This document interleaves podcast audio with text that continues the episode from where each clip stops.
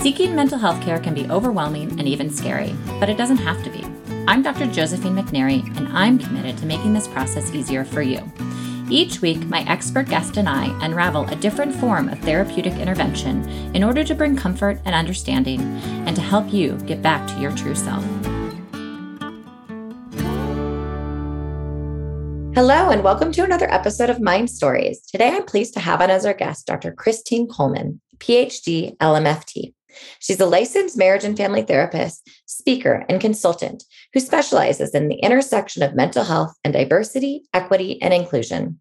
Over the past 13 years, she has provided clinical support in the areas of adolescent and women's mental health, attachment trauma, couples therapy, and a niched approach for people of color who have experienced various forms of racial trauma in and out of the workplace. She's also the founder and executive director of Soul Sisters Inc., a nonprofit focused on ensuring that women from all backgrounds have access to opportunities for personal and professional evolution.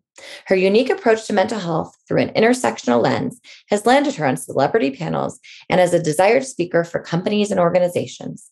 Dr. Coleman has been featured in Vogue, HuffPost, Variety, and Fast Company magazines and has been recognized internationally throughout Bermuda, Canada, and South Africa. Today, we talk about the important work she does to support the mental health of women of color leaders. Welcome, Dr. Coleman. Welcome. Thank you for having me. So the topic today is a topic that you know well because you work with this population, you work with women of color and specifically women leaders as well. That's right. So I'm so curious how you developed the specialty, why you're interested in this group and what drives you to move forward and find ways to help them even more. Yeah, thank you. That's a great question. Well, first and foremost, I identify as a woman of color. I identify as Mexican Iranian American, and my mother is Mexican American. My father is from Iran, currently lives there. But I've always navigated the world as, even before I had the term for it, as a young girl of color, woman of color. I didn't feel like I necessarily fit in one group or another, even though I was raised by my mother who has Spanish speaking family members. And so I was exposed to Latino culture, but I wasn't necessarily feeling like I 100% fit in there. So to use kind of a broadened term of woman of color feels very fitting for me. And I know that on a broader sense, we are now moving towards BIPOC women and using kind of these more inclusive terms that separate our different cultures and racial and ethnic identities. But for the sake of just going on with the term, women of color has been something that I think is overarchingly an opportunity for women who don't identify as white or identify with certain privileges that systemically have been placed on on many people in our country feels fitting. And the question is a really unique one, uh, Dr. Josephine, because I identify personally, but when I first started in the field of mental health, I was placed at different internships, predominantly with marginalized communities. And I started to get more insight, especially working with youth and their families, as to how mental health was stigmatized in various ways cross culturally. I also had great insight into how people navigate their own emotions in specific cultures, and also how we as women, even if we are diverse across the board, how we navigate our mental health and our emotions. And even though we're all complex individual human beings, there were certain commonalities that were coming up that I can share in a moment. But it's really interesting to think back to like the high school age ages of girls working with Latinas, immigrant families, Black girls, Filipinx girls, AAPI girls in the school setting, girls who identify as mixed race or mixed ethnicities, and trying to find their place and trying to find their way. And so now, fast forward, I've worked with women a lot. I started a women's nonprofit called Soul Sisters Inc. almost nine years ago that focuses predominantly on women's health. And our, our mission is really to bring women of all backgrounds together under the guise of mental health as well as physical health and the arts to find a different way to empower them in their wellness.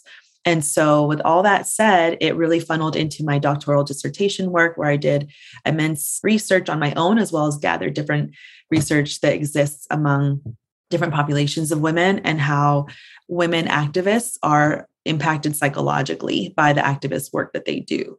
And so, starting from my own identity to the work I've done as a young woman, working with teenagers, and then into my adulthood now with a nonprofit and now my own practice and working with companies to really help them provide an environment that centers on belonging and equity within their corporations is really where I've found most value in seeing kind of the lifespan of women who I once worked with as young kids, kind of getting the adult version of them and seeing how that plays out. So it, has been a journey I actually never thought I would end up here. I don't know how else to say that. I, I, guess all of us can kind of speak to that of like, how did I kind of get into this this niche? But I'm really glad I have.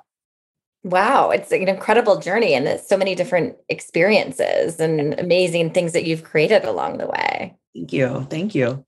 Yeah. So I'm just curious. I mean, I want to hear more about Soul Sisters, but I also want to hear about your clinical work that you do. You you talk about working with big companies, but I know you also work with individuals on a one-on-one basis. And so I don't know where you want to start in terms of thinking about kind of the clinical journey that you have with people. Absolutely. So to kind of backtrack, I mentioned working in the school system. So throughout my education from my BA to then getting my master's at the University of San Francisco, I was placed at an all girls college preparatory high school in the San Francisco Mission District. And that again is where I got exposure to learning how to not only practice this thing I was doing called marriage and family therapy, but also have more insight, even though I identify as a woman of color, to get a really broad sense of how low income, cross cultural, language barriers, just all these different forms of marginalization impact young women's mental health. And it was then where I got my license and I decided I think I want to go get my PhD. And I have a, my PhD in marriage and family therapy as well. And I had some naysayers saying, you don't need one. And for me, it was personal because my mother actually is the first one in my entire family to go get her master's degree. And she had to break through a lot of barriers being Latina herself. And thankfully, she never pushed me to, but thankfully, she set it up to have a great example for me to not only get my master's, but to push a bit harder and go to school again for my PhD. And that was, again, such a personal choice, but also one where I wanted to be able to allow other young girls, young women of color, if you will, and even older to see that we're, there are more of us representing in these fields, especially at these educational levels. And so, with that said, I was at the school site and then I took a break because I became a mom and I actually moved abroad to live in Bermuda with my husband, which is, I know, kind of ironic and strange, but it was a great opportunity for me to be a present mother to my firstborn.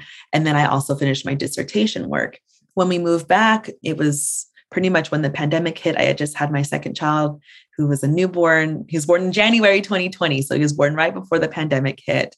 And even though I had finished my doctoral work and was still running Soul Sisters, even though much, much of that was remote while I was away, it was an opportunity for me to start getting into these speaking spaces and launch my private practice in the wake of the pandemic because there was such a demand for me to come speak on panels, although virtually, right? And so it started gearing me up again of, oh, maybe there is a need here. And although it's not ideal that I have this newborn, I could do virtual work. And so with that said, it's been a really beautiful journey to see me blossom, if you will, as a clinician, because I think for me and maybe many out there, our journeys are so diverse. And for me, I thought that I was going to get my PhD, go be a professor somewhere, and that was my story.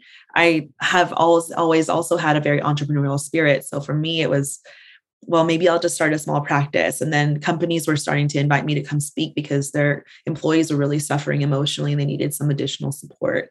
And then I started realizing there's a lot of opportunity in corporate and even various organizational settings where I could come support people who are in nonprofits or various forms of institutions. And then here I am starting a new coaching program that supports women of color leaders. And so I just really find great value in knowing that in our field as clinicians, there's so many different lanes we can go in. Many of those are not taught to us in the formal school uh, university setting. And so it's been a journey of trying to find my way through those. And I wonder, you know, we're talking about women of color leaders as well. What common themes you see? Like what what comes up and what often is talked about? Absolutely. Well, in the wake of again having my own practice that predominantly centers on BIPOC, on people of color, so I do have some male identifying clients. Majority of them are women of color, and then beautifully speaking, they all are directors, managers, people who are in these really high up spaces uh, in university academic settings. And so I'm like, wow, this is really interesting. I didn't necessarily brand myself that way, but these are the wonderful people I've gotten in my practice. And then subsequently working with people in these kind of group settings, even though I'm more formally doing trainings, I've also been able to have an ear open in the corporate settings of what's happening with people of color, especially women of color, when they come to my presentations, right? And so, and then lastly, I have a Women of Color Thriving Therapy group, and that's been running for about a year and a half. And so these are my opportunities to be able to start collecting my own version of data what's going on, what are they experiencing. And really across the board, Josephine, I've noticed a couple of things. The pandemic has hit everyone. The pandemic has hit everyone in our own ways, have been incredibly challenging. And then, interestingly enough, the George Floyd murder sparked up something really just kind of groundbreaking in our country and even across the world, but also in a way where it led a lot of people of color, specifically women of color, to feel as if this is this you're barely aware of this now. This has been our life for mm. all life as we know it, right? And so while the intent is good and while companies, especially companies I work with in the diversity, equity, inclusion aspect of things, are really trying hard, trying to make things more equitable, having really complicated and uncomfortable conversations women of color are spread too thin because we wear multiple hats as women in general, being parents, mothers, usually taking the heavier load of things compared to our male counterparts, trying to find ways to navigate working from home, doing school from home, taking kids to different places, the gamut of things that the pandemic came with. But then the emotional weight, the emotional, ongoing, repetitive, and even vicarious trauma that women of color have had to hold because oftentimes we're the ones who are in these nurturing spaces and we're the ones who have to hold it down with our families. And the women in the different spaces I've navigated have expressed those exact same things that we are tired, we're exhausted, we are quite frankly annoyed that we keep on having to be the ones to explain things to people, be the ones to hold these spaces for folks, even though this is not my responsibility. I have one client I can think of who's she's a black woman who says I don't know how I ended up being on your DEI team. I didn't ask for that, but just because I'm one of the few Black people here doesn't mean that I automatically get lumped into your DEI efforts. I just want to come to work.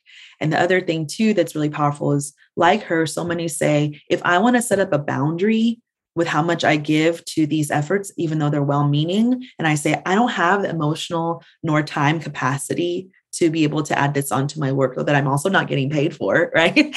I don't want to run the risk of losing my job or being then re stereotyped into something of not wanting to be a team player or not wanting to contribute to the greater workplace culture. And so those are the things that bring up a lot of fear and anxiety for the women that I've been working with. And if we read various articles and just more and more content and data that's coming up among these circles of women, women in their spaces are just really trying to push for I, I want to be respected, I want to be heard, I want to be invited and moved into higher executive level roles where your DEI talk is not performative, it is actually creating change within the company where our voices are being heard, respected, and then implemented into these models, right? But also taking into consideration that even though there's more diversity, even though there's more push and emphasis on diversifying teams, the belonging component is still really lacking. Mm-hmm. Are you moving me up and inviting me into these spaces and taking into consideration that I'm still a minority here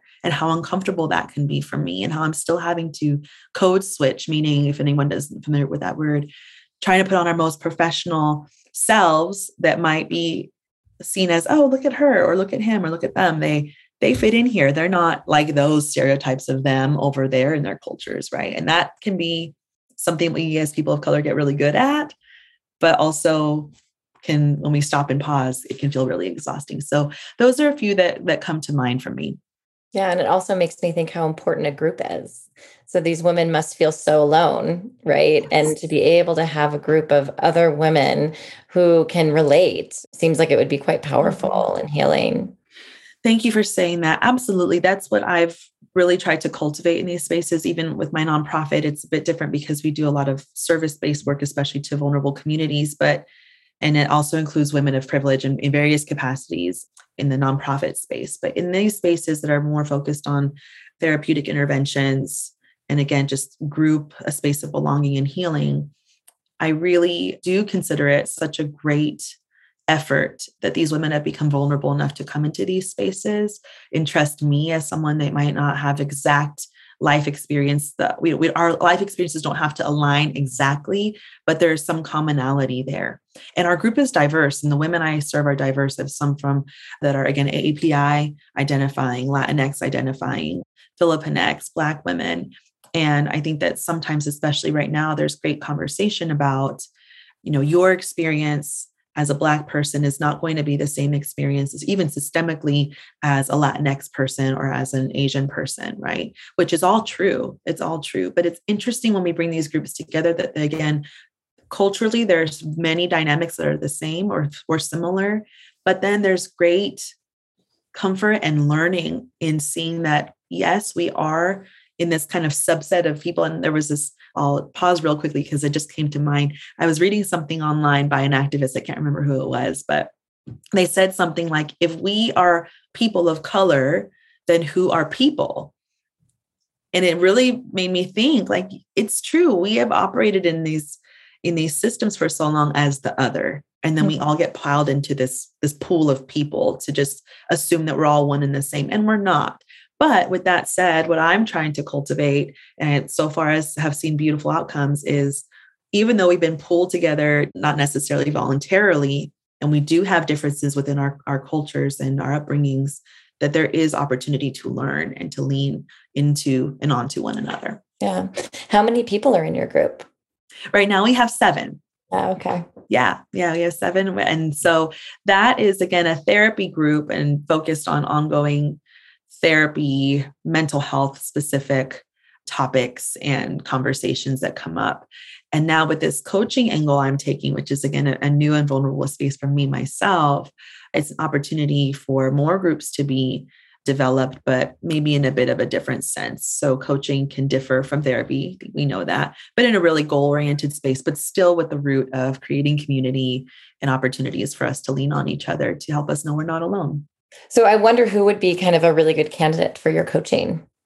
Yeah, that's a really good question. So that's been a, a, fun one. I think that you and several of us who are in these private practice or working for ourselves, it's just really honing in on who are our ideal clients. And for me, identifying as a woman of color, occupying some sort of leadership space. So managerial, directorial, executive, entrepreneurial, a woman who is maybe finishing up her schooling and wants to launch into something and doesn't really quite know where to go, someone who is navigating work and taking on these kind of really unique leadership aspects of things of being at the forefront of having to to care for their businesses or whether they're their own or others but then also trying to navigate life. And so having this unique component of being a leader in whatever sense but also trying to navigate how does that impact my marriage or my relationship or even my dating journey, my children, if they have children. I myself am very much in that boat too. And I'm also caring for an ill relative of mine. And then there are people similarly who I've heard I'm not only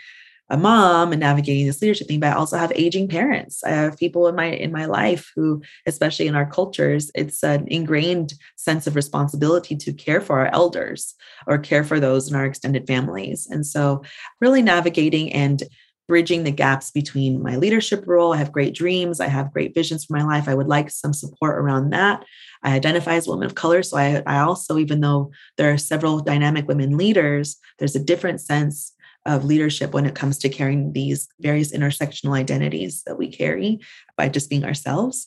And then going into the life and and kind of everyday relationship, especially relationships with ourselves. So that would be the ideal person to to apply for the program. Interesting. Well, it's great hearing all about the varied work that you do. I wanted to ask I mean, we'll for sure have your information on the episode description. In terms of other resources, are there other resources that you think you might want to kind of mention to the listener? Yeah, thank you. So, if you are connected to me and signed up for my mailing list, I have a couple of pre recorded courses that I've done. One is specific to parents, especially parents who are in need of support for their children who are navigating the pandemic emotionally. I know that we're maybe in a different space when that was held, but we're still in it. And that could be just an opportunity to support parents or caregivers who have children who have had a hard time throughout this season, a very long season of the pandemic. Another pre recorded course I have is on how to find and keep love. A lot of that is centered on attachment and how people, especially again, going back to this leadership role, but not necessarily only them, but how people in general are just looking to connect and find and really just retain a healthy, loving, romantic relationship. So, those are my two pre recorded courses I have available. I also created, and one of my favorite things I've created is a digital coloring book for kids and families to connect together. And it is really simple. It has positive affirmations in it to really help children feel loved and supported, and also an opportunity for parents and caregivers to connect with their children through creativity. Mm-hmm. So, that is another resource. The last one I want to plug that also really ties into the Women of Color theme is I created a journal called Women of Color Thriving, and it hits on all the things I talked about and we'll be talking about and teaching in my coaching program. So, anything from imposter syndrome to self care to setting boundaries to our business goals, our goals in our relationships, the guided journal. So, you have different prompts in there too and it's I'm just proud of it. so proud of that. Yeah. So those are a few. These all sound like great resources. Thank you. Yeah. Well, before we say goodbye, I, and I, I, will say again, all of these, your your information will be on the episode description, so people can access those things that you mentioned. Any last words before we leave? Any words of that you want to leave the listener with before yeah. we say goodbye? Yeah, I mean, two things here. For those who are listening who identify as BIPOC women, women of color, you are holding a lot. We are holding a lot in this space. And I think that it's just one opportunity to lean into radical rest, lean into radical restoration, opportunities for joy. We just, the timing of this recording, we just have been living through a weekend of mass shootings that are all specific to communities of color. And it is just a really trying time across the board, but even present day. And so we have to be able to have the tenderness and self care towards ourselves to be able to draw boundaries with what the intake that we have with the news and be able to surround ourselves with rest joy positive circles community that we can really lean into that is some of this the most powerful healing and remedies that I can provide folks in support of, of you. And then for those who identify as white or identify as others who don't really know what your role is in this and how to create opportunity, the, the number one thing is just continuing to listen because so many people are stepping into this kind of woke factor, which is, you know, it's important but a lot of times it can still cause harm. And so while you're doing your learning, while you're doing your uncovering of maybe implicit bias or doing some anti racist work, continue to know that you are not the expert, you are a learner, and that's okay right? As okay. This is not your lived experience and it likely won't ever be, but there's an opportunity to learn and exercise compassion while you continue to unpack whatever is, is within you. So the goal here across the board is community, is compassion and unity. And it's going to take some time to get there, I believe, but they're baby steps. And this is a, a marathon, not a sprint. Yeah. Well, I'm glad we have you along for the journey. Thank you. Thank you so much. All right. Well, thanks for being on. I appreciate it. Thank you, Dr. Josephine. I appreciate you. This has been Mind Stories with me, Josephine McNary of Cal Psychiatry. With online psychiatry in California and 13 offices throughout Southern California and the Bay Area, Cal Psychiatry specializes in medication management, ADHD, anxiety disorders, alternative therapies, women's mental health, and more. Visit us at calpsychiatry.com and let us help you get back to your true self. Thanks for listening to Mind Stories, and don't forget to subscribe.